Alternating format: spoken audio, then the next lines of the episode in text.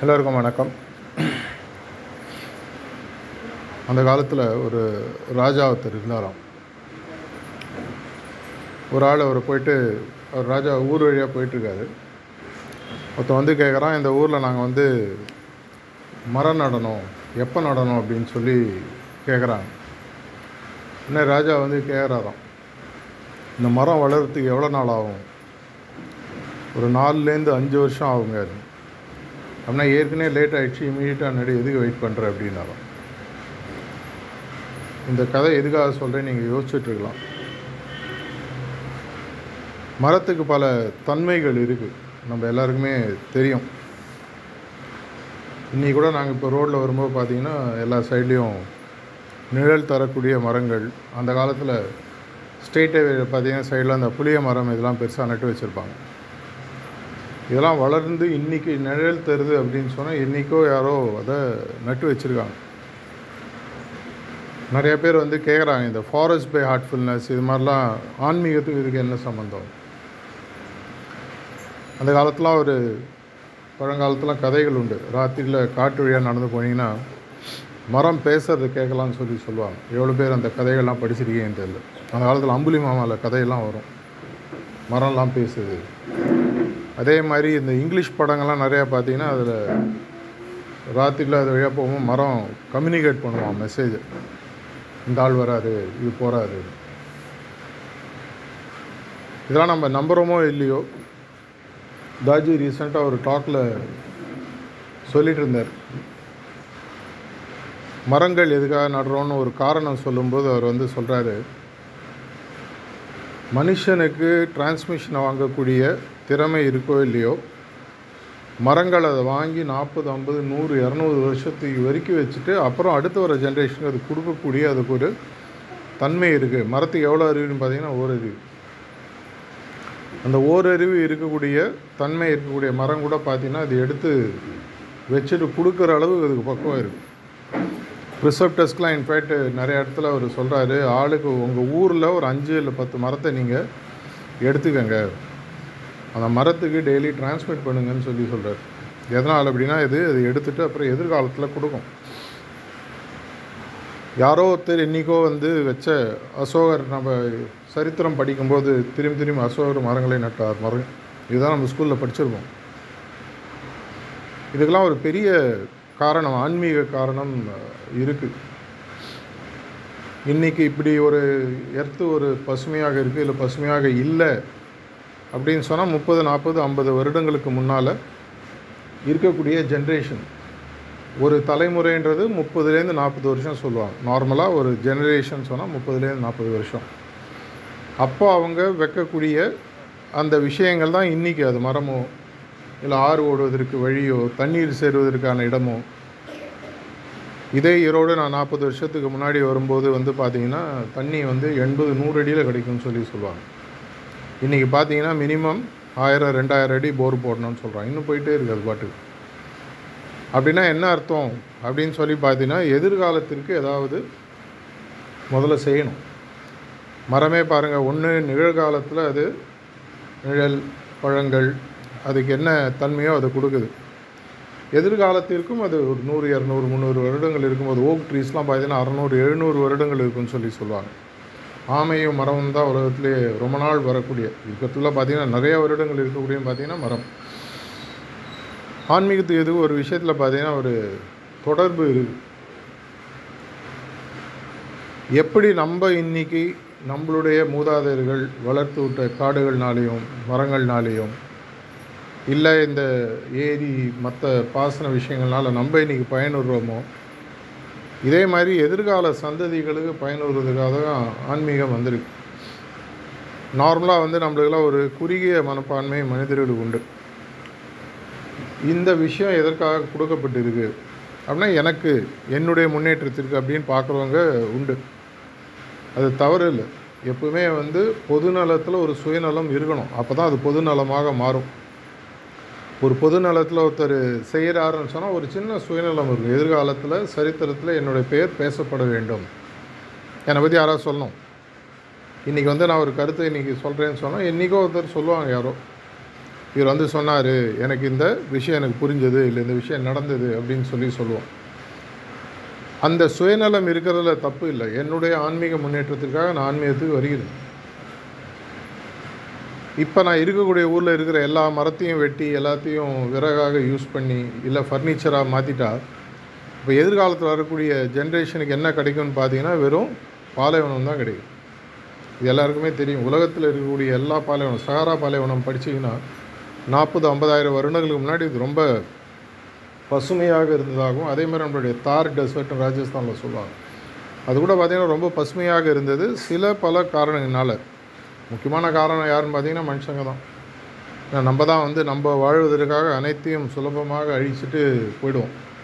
நம்ம ஊரில் கூட சொல்லுவாங்க காட்டு வழியாக நடந்து போகும்போது ஒரு பாதை தெரிஞ்சதுன்னா அந்த இடத்துல மனுஷன் நடந்திருக்கான்னு அர்த்தம். ஏன்னா மனுஷன் நடந்த இடம் கூட படாது அப்படின்னு புல் பட்டு போயிடும்.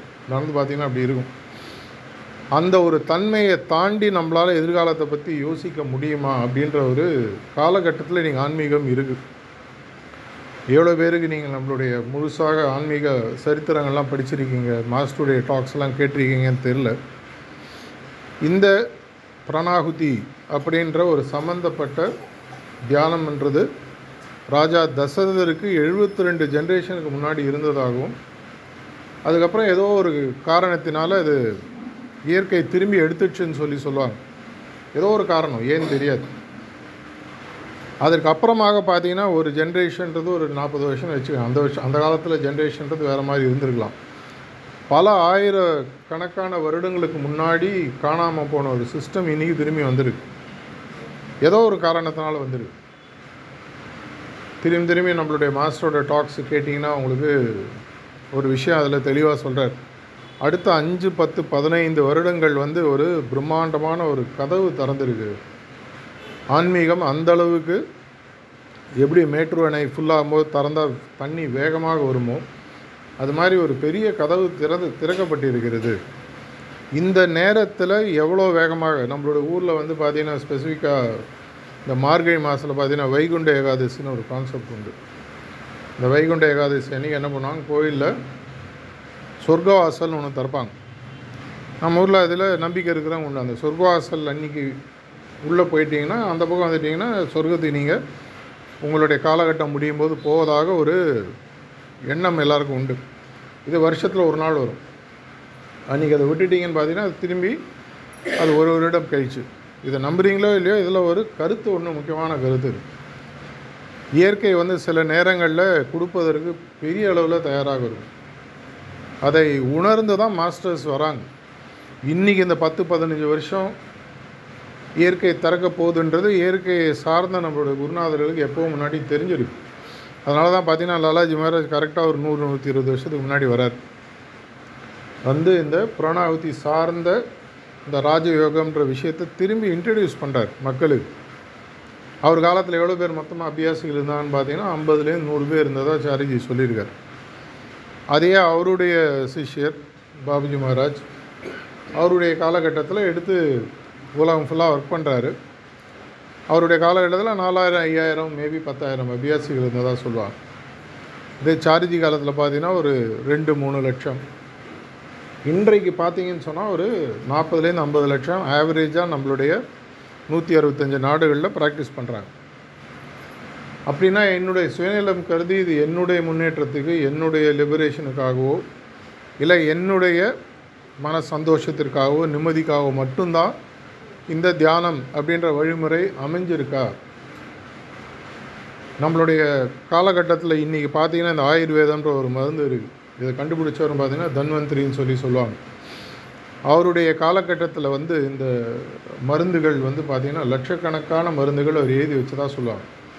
கேன்சர்லேருந்து எவ்வளோ விஷயத்துக்கு அந்த காலத்துலேயே அவர் எழுதி இருக்கிறதாகவும் ஒரு முறை பாபுஜி உடம்பு சரியில்லாத போது வந்து நான் தன்வந்திரி போய் கேட்குறாரு எனக்கு இது மாதிரி இருக்குது அப்படின்னு இந்த கம்யூனிகேஷனில் கேட்கும்போது அவர் ஒரு மருந்து ப்ரிஸ்கிரைப் பண்ணுறாரு அதை வந்து கீழே இருக்கிறவங்க அப்புறம் வந்து ஒளியுலக அந்த கம்யூனிகேஷன் முடிஞ்சதுக்கப்புறம் அந்த ப்ரிஸ்கிரிப்ஷன் நம்ம போய் கவுண்டரில் கொடுப்போம்.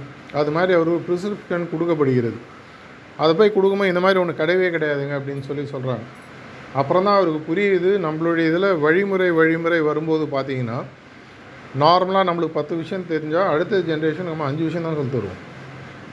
ஏன்னு சொன்னால் என்னோட இருந்தாலும் பெரிய ஆள் ஆகிடக்கூடாது இந்த எண்ணம் நம்ம ஊரில் எப்பவுமே எல்லா துறையிலையுமே உண்டு. மருத்துவத்துலேயும் இது இருந்திருக்கு அந்த காலத்தில். மருத்துவத்தில் மட்டும் இல்லை எல்லா விஷயங்களையுமே உண்டு.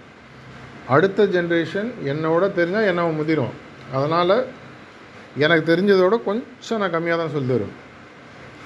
அந்த வந்து கழுது தெரிஞ்சு கட்டெரும்பான கதை அப்படின்னு சொல்கிற மாதிரி இன்றைக்கி நீங்கள் ஆயுர்வேதத்தில் போய் நிறைய எனக்கு ஆயுர்வேத டாக்டர்ஸ்லாம் தெரியும். பார்த்தீங்கன்னா ஒரு எண்ணூறுலேருந்து தொள்ளாயிரம் காம்பினேஷன் மெடிசன்ஸ் தான் இருக்குது அதுக்கு மேலே கிடையாது. அவங்க நிறைய பேர் சொல்கிறாங்க அந்த காலத்தில் இருந்ததுங்க. எங்களுக்கு தெரியும் ஆனால் இன்றைக்கி அது இல்லை. ஆன்மீகமும் அதே ஒரு நிலைமைக்கு போகக்கூடிய வாய்ப்பு வந்துடக்கூடாது. வருமுன் காத்தல் தமிழில் சொல்லுவாங்க. அடிபட்டதுக்கு அப்புறம் ஐயோ இந்த வழியாக நடந்திருக்கக்கூடாது முள் இருக்குது நான் கவனிக்கலைன்றத விட அந்த வழியாக முள் இருக்குது நடக்காத முன்னாடி சொல்லுவது நல்லது. எதனால் இதை நான் சொல்கிறேன் அப்படின்னு சொல்லும் பொழுது இருபது முப்பது நாற்பது பேர் மட்டும் இருக்கக்கூடிய இடத்துல தான் முதல்ல இயற்கை அந்த இடத்த கொடுக்குது. நேரடியாக பத்து லட்சம் பேரை ஒரே நாளில் யாரும் தியானம்னா ஆரம்பிக்கிறது இல்லை. ஆனால் எனக்கு மட்டும் போருமா? நிறைய அபியாசிகள் வீட்டில் பார்த்தா அவங்க பசங்க கூட தியானம் பண்ணுறதில்ல இன்றைக்கி அந்த ஒரு காலகட்டம் இருக்குது எதனாலன்னு தெரில கண்டுபிடிக்கணும். அட்லீஸ்ட் நம்ம ஊரில் என்ன சொல்லுவாங்க வாழடி வாழி ஒரு வாழை மரம் தான் இருக்கும்போது தான் போவதற்குள் தன்னுடைய வாழ்க்கையில் எவ்வளோ பழங்கள் இலைகள்லாம் கொடுத்தாலும் கடைசியில் அது இன்னொரு வாழையை கொடுத்துட்டு தான் போகும். இதே மாதிரி ஒரு பொதுநலம் கலந்த ஒரு சுயநலம் அபியாசிகளுக்கு ஆன்மீகத்தில் இருக்கிறவங்களுக்கு இருக்க வேண்டிய ஒரு அவசியம் இருக்குது எதனால்? என்றைக்குமே வந்து நம்மளுக்கு ஒரு விஷயம் இருக்கும்போது அதனுடைய முக்கியத்துவம் புரியறதில்லை. அதை நம்ம கையை விட்டு போகும்பொழுது தான் அது உறவு முறையாக இருந்தாலும் சரி அன்பாக இருந்தாலும் சரி. நிறைய பேர் எங்கள் அப்பா அம்மா இருந்தபோது இப்படி இருந்தது. ஒருவேளை இன்றைக்கி இருந்திருந்தாங்கன்னா நான் இப்படிலாம் இருந்திருப்பேன். அது இருக்கும்போது பார்த்தீங்கன்னா அவங்களுக்குள்ள கொஞ்சம் உறவு அவ்வளோ ஒன்றும் பயங்கரமாக இருந்திருக்காது. ஆனால் எல்லாருமே ஃப்ளாஷ்பேக்கில் இப்படி பண்ணியிருக்கலாம் அப்படி பண்ணியிருக்கலாம்னு தான் நம்மளாம் சொல்லுவோம். ஃப்ளாஷ்பேக்குன்ற ரீவைண்ட் பட்டன் வேணால் ஒரு ரெக்கார்ட் பிளேயரில் இருக்கலாம். போட்டு பார்த்து நம்ம ரீவைண்ட் பண்ணி பார்க்க முடியும். ஆன்மீக வாழ்க்கையிலையோ சொந்த வாழ்க்கையில் நம்ம ப்ராக்டிஸையே எடுத்துக்கோங்க ஒவ்வொரு அபியாசிக்கும் ஒரு நாளுன்றது ரொம்ப முக்கியமான விஷயம். எதனால்? கடவுள் நம்ம முழிச்சுக்கும் போது ஒரு இருபத்தி நாலு மணி நேரன்றது நம்மளுக்கு கொடுக்கப்படுகிறது. கடவுளோ இயற்கையோ இருபத்தி நாலு மணி நேரம் கொடுக்கப்படுகிறது. இந்த இருபத்தி நாலு மணி நேரத்தில் நம்மளுடைய ஆன்மீக முன்னேற்றத்தை நம்ம ஒழுங்காக கவனிக்கிறோமா? அதற்கு தேவையான முயற்சிகளை நம்ம செய்கிறோமா இல்லை நாளைக்கு பார்த்துக்கலாம். அதெல்லாம் பரவாயில்ல நாளைக்கு பார்த்துக்கலாம். இன்றைக்கி நிறைய வேலை இருக்குது சம்பாதிக்கணும் சமைக்கணும். நம்ம எல்லாருக்குமே ஒரு விஷயம் கண்டிப்பாக தெரியும். நம்ம இது மகாபாரதத்தில் நான் அடிக்கடி சொல்கிற கதை.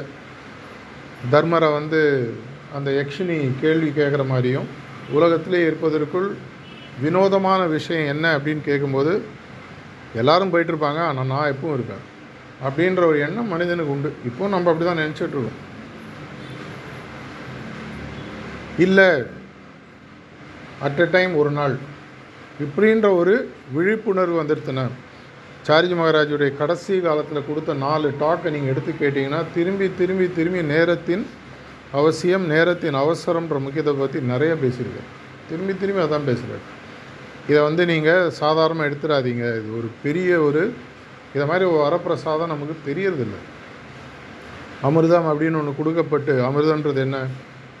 பர்மனெண்ட்டாக லைஃப் லாங் சாகாவரம் பெற்ற ஒரு மனிதனாக வாழ்வதற்கு கொடுக்கப்படுகிறது. அதே மாதிரி ஒரு ஆன்மீகம்ன்ற அதையும் தாண்டிய ஒரு முக்கியமான விஷயம். அதனோட அருமை ஒன்று எனக்கு முதல்ல தெரியுமா? இல்லை மேம்போக்காக நம்ம ஆன்மீக வாழ்க்கையை நம்ம வாழறோமா? இல்லை இந்த ஆன்மீகத்தை இப்போ இருக்கிறத விட இன்னும் சீரியஸாக எடுத்து. நான் நிறைய இடத்துல நான் போகும்போது வந்து பல பேர் இந்த ஆன்மீக ப்ராக்டிஸ்ன்றத ஒரு சாப்பாட்டில் ஊறுகாய் மாதிரி தான் வச்சுருக்காங்க. பரவாயில்ல அது ஊறுகாய் முதல்ல ஆரம்பிக்கணும் ஆனால் அது ஊறுகாய் இல்லாமல் அதுதான் நம்மளுடைய இலையும் அதுதான் நம்மளுடைய சாப்பாடுன்றது முழுசாக தெரியும் பொழுது நம்ம ஆன்மீகத்தை பார்க்கக்கூடிய விதம் மாற ஆரம்பிக்கும். என்னுடைய மலேசியாவில் சார்ஜ் மாற நைன்டீன் செவன்ட்டி சிக்ஸ்லேயோ செவன்ட்டி சிக்ஸ்லேயோ டூ எண்ட்ஸ் ஆஃப் அ ஸ்டிக்குன்னு ஒரு டாக்கு கொடுத்துருக்காரு. பிரின்சிபல்ஸ் ஆஃப் சஹஜ் மார்க்கில் சஹஜ் மார்க் கோட்பாடுகளில் வால்யூம் த்ரீலேயோ ஃபோர்லேயோ இந்த டாக் இருக்கும். எந்த அளவுக்கு நடக்கும்னு சொன்னால் ஒரு குச்சியினுடைய இரண்டு முனை அந்த ஒரு முனைன்றது நம்மளுடைய வாழ்க்கையில் முதல்ல வந்து பார்த்திங்கன்னா லௌகீக இல்லை மெட்டீரியல் லைஃபாக ஆரம்பிக்கும். அதுதான் முழுசாக இருக்கும். இந்த ஆன்மீக முனைன்றது ரொம்ப சின்னதாக இருக்கும். ஆனால் இது வாழ வாழ வாழ என்ன ஆகும் சொன்னால் இது ஊடுருவி அந்த லௌகீக வாழ்க்கையும் சேர்ந்து இது எடுத்ததுக்கப்புறம் என்ன ஆகுதுன்னு சொன்னால் இந்த வாழ்க்கையும் அது முழுசாக நம்மளையும் தாண்டி நமக்கு மேலே இருக்கக்கூடிய நம்மளுடைய எல்லா சக்திகளையும் உடைய இறைவன் கடவுள் குருநாதர் நம்மளுடைய வாழ்க்கையில் நம்மளுடைய வாழ்க்கையில் இறங்கி அவர் வந்து ஃபுல்லாக எல்லாத்தையும் எடுத்து பண்ணக்கூடிய ஒரு வாய்ப்பு நமக்கு அமையுது. நிறைய இடத்துல இன்றைக்கி ஒரு பேசிக் ப்ராப்ளம் பார்த்தீங்கன்னா எனக்கு நிம்மதி இல்லை சந்தோஷம் இல்லை. எல்லா இடத்துலையும் இதான் பேசுகிறாங்க நார்மலாக தியானத்தில் இதுக்கு மேலே பல விஷயங்கள் கொடுக்கப்படுகிறது. அட்லீஸ்ட் உங்களுக்கு இமீடியட்டாக ஒரு சந்தோஷமோ இல்லை ஒரு நிம்மதியோ இன்றைக்கி தேவைப்படுதுன்னு சொன்னால் ஏன்னா நான் ஒரு ஸ்கூல்ஸ்லேயோ இல்லை கார்ப்பரேட் லைஃப்லேயோலாம் போய் பேசும்பொழுதெல்லாம் வந்து கடவுளை அடையக்கூடிய வழி இந்த மாதிரி விஷயம்லாம் பேசுகிறதில்ல அவங்களுக்கு புரியக்கூடிய விஷயம் என்னென்னு பார்த்தீங்கன்னா எனக்கு நிம்மதியாக இருக்கணும். நான் சந்தோஷமாக இருக்கும் இது ரெண்டு விஷயங்கள்லாம் மக்கள் கேட்குறாங்க இதற்கான வழிமுறைகள் கூட இன்றைக்கி பார்த்தீங்கன்னா தியானத்தில் ரொம்ப சாதாரணமாக கிடைக்கிது. இதை நம்ம முதல்ல புரிஞ்சுண்டு இதற்கு நமக்கு ஒரு நாளைக்கு எவ்வளோ நேரம் ஒதுக்கணும் அப்படின்னு பார்த்தீங்கன்னா ஒன்றுலேருந்து ஒன்றரை மணி நேரம் ஒதுக்கணும். இப்போ நிறைய இடங்களில் நாங்கள் போகும்போது இந்த தொண்ணூறு நாட்கள் தியான பயிற்சின்றதை திரும்பி ஆரம்பிக்க சொல்கிறோம். எதனாலன்னா ஒரு நாலஞ்சு வருஷத்துக்கு முன்னாடி பார்த்தீங்கன்னா ஒரு முறை தாஜி ஒரு செலிப்ரேஷனில் பேசும்போது சொன்னார் தேர்ட்டியத் ஏப்ரல் செலிப்ரேஷனில் ஏழு மாதங்கள் ஒரு குருநாதரின் இதயம் என்னும் கருவறையில் இருந்தால் ஒளி உலகத்தில் நீங்கள் போகிற மாதிரி ஒரு இடத்துல சொல்கிறாங்க அப்படின்னு சொல்லிட்டு எதற்காக ஏழு மாதம்? தொண்ணூறு நாட்கள்லேயே பண்ண முடியும். ஆனால் தொண்ணூறு நாட்கள் ஒரு சின்சியர் அபியாசியாக இருந்தால் பண்ண முடியும் அப்படின்னு சொல்லி சொல்கிறார் நம்ம தொண்ணூறு நாள் இது வரைக்கும் லைஃப்பில் சின்சியர் அபியாசியாக இருந்திருக்கோமான்ற ஒரு கேள்வியை நம்ம முதல்ல மனசில் கேட்டுக்கணும். இருந்திருந்தீங்கன்னா நல்லது. அதுக்கப்புறம் நீங்களாச்சும் அவராச்சும் பார்த்துக்க போகிறார் அப்படி இல்லைன்னு சொன்னால் அட்லீஸ்ட் இன்னொரு விஷயத்தில் நம்ம நிச்சயமாக இருக்கணும். அடுத்த தொண்ணூறு நாட்கள் நான் நிச்சயமாக வாழ்வேன்னு யாருக்காக எங்கள் சர்டிஃபிகேட் இருக்கா தெரியாது. இது நீங்கள் பாசிட்டிவாக எடுத்துக்கிறீங்களா? இல்லை நெகட்டிவாக எடுத்துக்கிறீங்களான்றது நீங்கள் பார்க்கும் விதத்தை பொறுத்து இருக்குது ஆனால் என்னுடைய வாழ்க்கையில் அடுத்த தொண்ணூறு நாட்கள் ரொம்ப ஒரு முக்கியமான விஷயம். இந்த தொண்ணூறு நாட்களில் இது வரைக்கும் இந்த பயிற்சியில் நான் காட்டாத ஒரு தீவிரத்தை வெறும் ஒன்றரை மணி நேரம் ஒதுக்குவதன் மூலமாக என்னால் காட்ட முடியும். மற்ற நேரத்தில் அவருடைய நினைவிலையும் அவர் என்னுடன் உள்ளே இருக்கக்கூடிய உணர்வுகளையும் நம்ம வாழப்போகிறோம் இப்படி வாழும்போது தொண்ணூறு நாட்கள் கழிச்சு எங்கிட்டேருந்து வரக்கூடிய மாறுதலை பார்க்கக்கூடிய ஒரு பெரிய வாய்ப்பு இருக்குது இப்போ உங்களுக்கு வந்து ஒரு கருவூலம் பேங்க்கு பெட்டகம் சொல்லி சொல்லுவாங்க. ஒரு நூறு கோடி ரூபாய் அதில் கேஷாக வச்சுருக்காங்க. உங்கள்கிட்ட ஒரு சாவி கொடுத்துட்றாங்க. அடுத்த தொண்ணூறு நாட்களில் உங்களுக்கு டெய்லி எவ்வளோ வேணுமோ போய் எடுத்துக்கலாம்னு சொல்கிறாங்க அப்போது எவ்வளோ எடுப்பீங்க ஒரு நாளைக்கு? கணக்கு போட்டு மனக்கணக்கு போட்டு பாருங்கள் எவ்வளோ எடுப்பீங்க? கணக்கு தெரியுமா? நூறு பை தொண்ணூறு எவ்வளோ வருது? போட்டு பார்க்கணுமா? ஒன்று புள்ளி மூணு மூணு வருதா? ஒரு கோடியே முப்பத்தி மூணு லட்சம் மினிமம் எடுக்கணும்ல. இல்லைங்க ஒரு ரூபாய் எனக்கு போகிறோம் அப்படின்னு தொண்ணூறு நாளைக்கு ஒரு ரூபாய் எடுத்தீங்கன்னா நம்ம கையில் எவ்வளோ நிற்கும் பாக்கி அப்புறம் காணாமல் போயிடும். ஒரு பணக்கணக்கு எதுக்காக சொல்லனா உங்களுடைய மனதில் ஒரு விஷயம் புரியறதுக்காக. இதே மாதிரி ஒரு நூறு கோடியை விட இன்னொரு பத்து ஜீரோ பக்கத்தில் போட்டுக்கணும் அந்த அளவுக்கு மதிப்புள்ள ஒரு ஆன்மீக பொக்கிஷத்தை குருநாதர் தொண்ணூறு நாளைக்கு கொடுக்கறதுக்கு ஒரு பெட்டகத்தை கொடுக்குறாரு. அந்த பெட்டகம் எங்கே இருக்குது இங்கே இருக்குது என்னுடைய இதயம். இந்த இதயத்தில் தான் நான் ஒர்க் பண்ண போகிறேன் நான் போய் அவர் எதிர்க்க உட்காரணுன்றது இல்லை செலிப்ரேஷன் டைமில் போகிறீங்க அப்பப்போ போயிட்டு வரீங்க அது வேறு விஷயம். இந்த தொண்ணூறு நாட்கள் இந்த பெட்டகத்தில் எனக்கு கொடுக்கப்பட்ட விஷயத்தை முழுதாக எடுப்பதற்கு உங்களுக்கு ஒரு சாவியும் அவர் கையிலே கொடுத்துட்றாரு அப்படின்னா எப்படி எடுப்பீங்க? தொண்ணூறு நாள் வெயிட் பண்ணுவீங்களா? இல்லை தொண்ணூறு நாளைக்கு முன்னாடியே எடுப்பீங்களா? எவ்வளோ எடுக்க போகிறீங்க இது உங்களுடைய தீவிரத்தை பொறுத்தது. ஒரு அவேர்னஸை வெளியிலேருந்து கொடுக்க முடியும். இது மாதிரி ஒரு விஷயம் இருக்குது நிறைய பேர் கேட்குறாங்க ஒரு சென்டராக நீங்கள் ஏன் போகிறீங்க சில நேரங்களில் பர்சனலாக பார்த்து பேசும்போது தான் சில விஷயங்கள் புரியுது. இதையே நீங்கள் பல முறை பல பேர் சொல்லி கேட்டுருக்கலாம். ஒருவேளை இங்கே இருக்கக்கூடிய ஒரு ஐம்பது அறுபது பேருக்குள்ளே ஒத்தருக்கு அந்த விழிப்புணர்வு வந்தால் கூட நூறு மெழுகுத்தி இருக்கிற இடத்துல ஒரு மெழுகுத்தி ஏற்ற வச்சா கூட வரும். அது மற்றதை ஏற்றிடும் நூறுத்தையும் ஏற்றணுன்ற அவசியம் இல்லை. ஆனால் ஒரு மெழுகுவத்தையும் ஏற்றலைன்னு சொன்னால் அப்போ அவருடைய மனதில் இவ்வளோ நம்ம கொடுக்குறோமே. ஒரு தடவை சாருஜி பாபுஜியை கேட்டாராம். உலகம் வந்து ஆன்மீகத்தை ஒத்துக்கலை சஹஜ் மார்க்கம்ன்ற விஷயத்தை ஒத்துக்கலைன்னா என்ன ஆகும்? உனக்கு என்ன அதை பற்றி கவலை? தசரத மகாராஜாவுக்கு எழுபத்தி ரெண்டு ஜென்ரேஷனுக்கு முன்னாடி என்ன நடந்ததோ அது மீண்டும் நடக்கலாம். இயற்கை என்ன பண்ணோம்? திரும்பி எடுத்து இவங்களுக்கு இது இப்போ தேவையில்லை போல இருக்குது இவங்களுக்கு இது புரியலை. சரி நம்ம அப்புறம் வருவோம். அப்படின்னு சொல்லி எடுத்துக்கும். அப்படி இருக்கக்கூடிய பட்சத்தில் புத்திசாலித்தனம் என்ன? மரம் முதல்ல நான் நடணும். ஏற்கனவே நட்ட மரத்தை நான் யூஸ் பண்ணிக்கணும் எனக்கு முப்பது நாற்பது ஐம்பது வருடங்கள் முன்னாடி மக்கள் நட்டிருக்காங்கன்னா அந்த மரத்தை நான் எடுத்து யூஸ் பண்ணக்கூடிய ஒரு பக்குவம் எனக்கு இருக்கணும். அதை நான் யூஸ் பண்ணி எல்லா மரத்தையும் நான் வெட்டிட்டு போனேன்னு சொன்னால் இப்போ பிரயோஜனம் கிடையாது. அடுத்து வரக்கூடிய ஜென்ரேஷனுக்கு நார்மலாக ஒரு மனிதர் அட்லீஸ்ட் பத்து மரங்களாவது நடணும்னு கால்குலேட் பண்ணியிருக்காங்க அப்போ தான் உங்களுடைய காலகட்டத்தில் இன்றைக்கி இருக்கிறத விட ஒரு பத்துலேருந்து பதினஞ்சு சதவீதம் வந்து பசுமை வளர்ச்சி ஜாஸ்தியாகும். இதே மாதிரி தான் ஆன்மீக விஷயமும். எதனால் நம்ம இது மாதிரிலாம் எஃபர்ட்ஸ் எடுக்கிறோம்? எதனால் வந்து இது மாதிரி hundred days of heartfulness forest by heartfulness இது மாதிரி பல பல புது புது விஷயங்களை எதுக்காக எடுத்துகிட்டு போகிறோம்னு சொன்னால் அந்த அவசரம் அட்லீஸ்ட் எங்களுக்கு சில பேருக்கு கண்டிப்பாக புரியுது. உங்களில் சில பேருக்கு புரிஞ்சுக்கலாம் அந்த அவசரத்தை புரிஞ்சு அதனுடைய அவசியத்தை புரிஞ்சு என்னுடைய காலகட்டத்தில் மட்டும் நாம் ஏற்கனவே நட்ட மரங்களை நான் யூஸ் பண்ணாமல் வரக்கூடிய எதிர்காலத்துக்கு நான் மரங்களை கொடுக்க வேண்டும் சொன்னால் இந்த ஆன்மீகம் அப்படின்ற இந்த ஒரு ஆலமரத்தை நம்ம வித்துட்டு பரப்புவதற்கு தெளிவாக இருக்கணும். Each one get one Chariji அடிக்கடி எங்கள் காலத்தில் சொல்றார். ஒரு தடவை யூரோப்பியன்ஸ் நிறைய பேர் அவரை வந்து பார்க்க வந்திருந்தாங்க. அப்போ வந்து அவர் விஷயம் சொன்னார். ஆளுக்கு நீங்கள் நான் நாற்பது வருஷம் முன்னாடி பார்த்த அதே மூஞ்சிகள் தான் திரும்பி எல்லாம் வந்திருக்கீங்க. ஒரு விஷயத்தில் நல்லா இருக்குது நீங்கள் யாரும் விட்டு போகல ஆனால் நீங்கள் எல்லாருமே ஒவ்வொரு நாளைக்கு ஒரு வருஷத்துக்கு ஒரு ஆளை கொண்டு வந்திருந்தீங்கன்னா யூரோப்பில் இன்றைக்கி முப்பதாயிரம் அபியாசி இருப்பாங்கன்னு ஒரு கணக்கு போட்டு காமிச்சார். அதே மாதிரி தான் இப்போ நிறையா சென்டர்ஸில் போகும்போது பார்த்தீங்கன்னா சென்டர்லாம் வந்து சின்னதாக இருக்குது சைஸில் அது ஒரு விஷயத்தில் நல்லது. உங்களுக்கு வந்து மெயின்டைன் பண்ணுறது பல விஷயங்கள் ஈஸி ஆனால் இந்த சின்னதாக இருக்கக்கூடிய சென்டரை சில நேரங்களில் நம்மளுடைய திங்கிங்கை சின்னதாகிடுதோன்ற ஒரு எண்ணம் எனக்கு உண்டு. இல்லைங்க நான் நிறைய பேர் ஒருவேளை கூப்பிட்டு சேர்ந்துட்டானா எங்கே உட்காந்து தியானம் பண்ணுறது இதுக்காக தான் பார்த்தீங்கன்னா இந்த வாட்ஸ்அப் இது மாதிரி பல நம்ம டெக்னாலஜியில் ரொம்ப வேகமாக முன்னேறிட்டோம். இன்றைக்கி யாருமே வந்து ஒரு தியானம் செய்வதற்காக வேறு எங்கேயும் போகணுன்ற அவசியம் இல்லை. இதற்காக தான் மாஸ்டர் வந்து புது புதுசாக மூவாயிரம் ப்ரிசெப்டர்ஸ் ஒரு விஷயத்தை தமிழ்நாட்டில் உருவாக்க சொல்கிறாரு ஒவ்வொரு தாலுக்குள்ளேயும் பல சென்டரை உருவாக்க சொல்கிறாரு பல விஷயங்களை அவர் பர்சனலாக கைட் பண்ணுறாரு இந்த உணர்வு நமக்கு வந்து வெறும் இந்த காடுன்ற விஷயம் காடாக போகாமல் கொஞ்ச நாள் கழித்து அது தட்டி ஒரு பாலைவனமாக மாறாமல் இன்னும் பசுமையாக தழைக்கணும்னு சொன்னால் இந்த ஆன்மீகன்ற காடு இப்போ இருக்கிறதோட பெருசாக வளரணும்.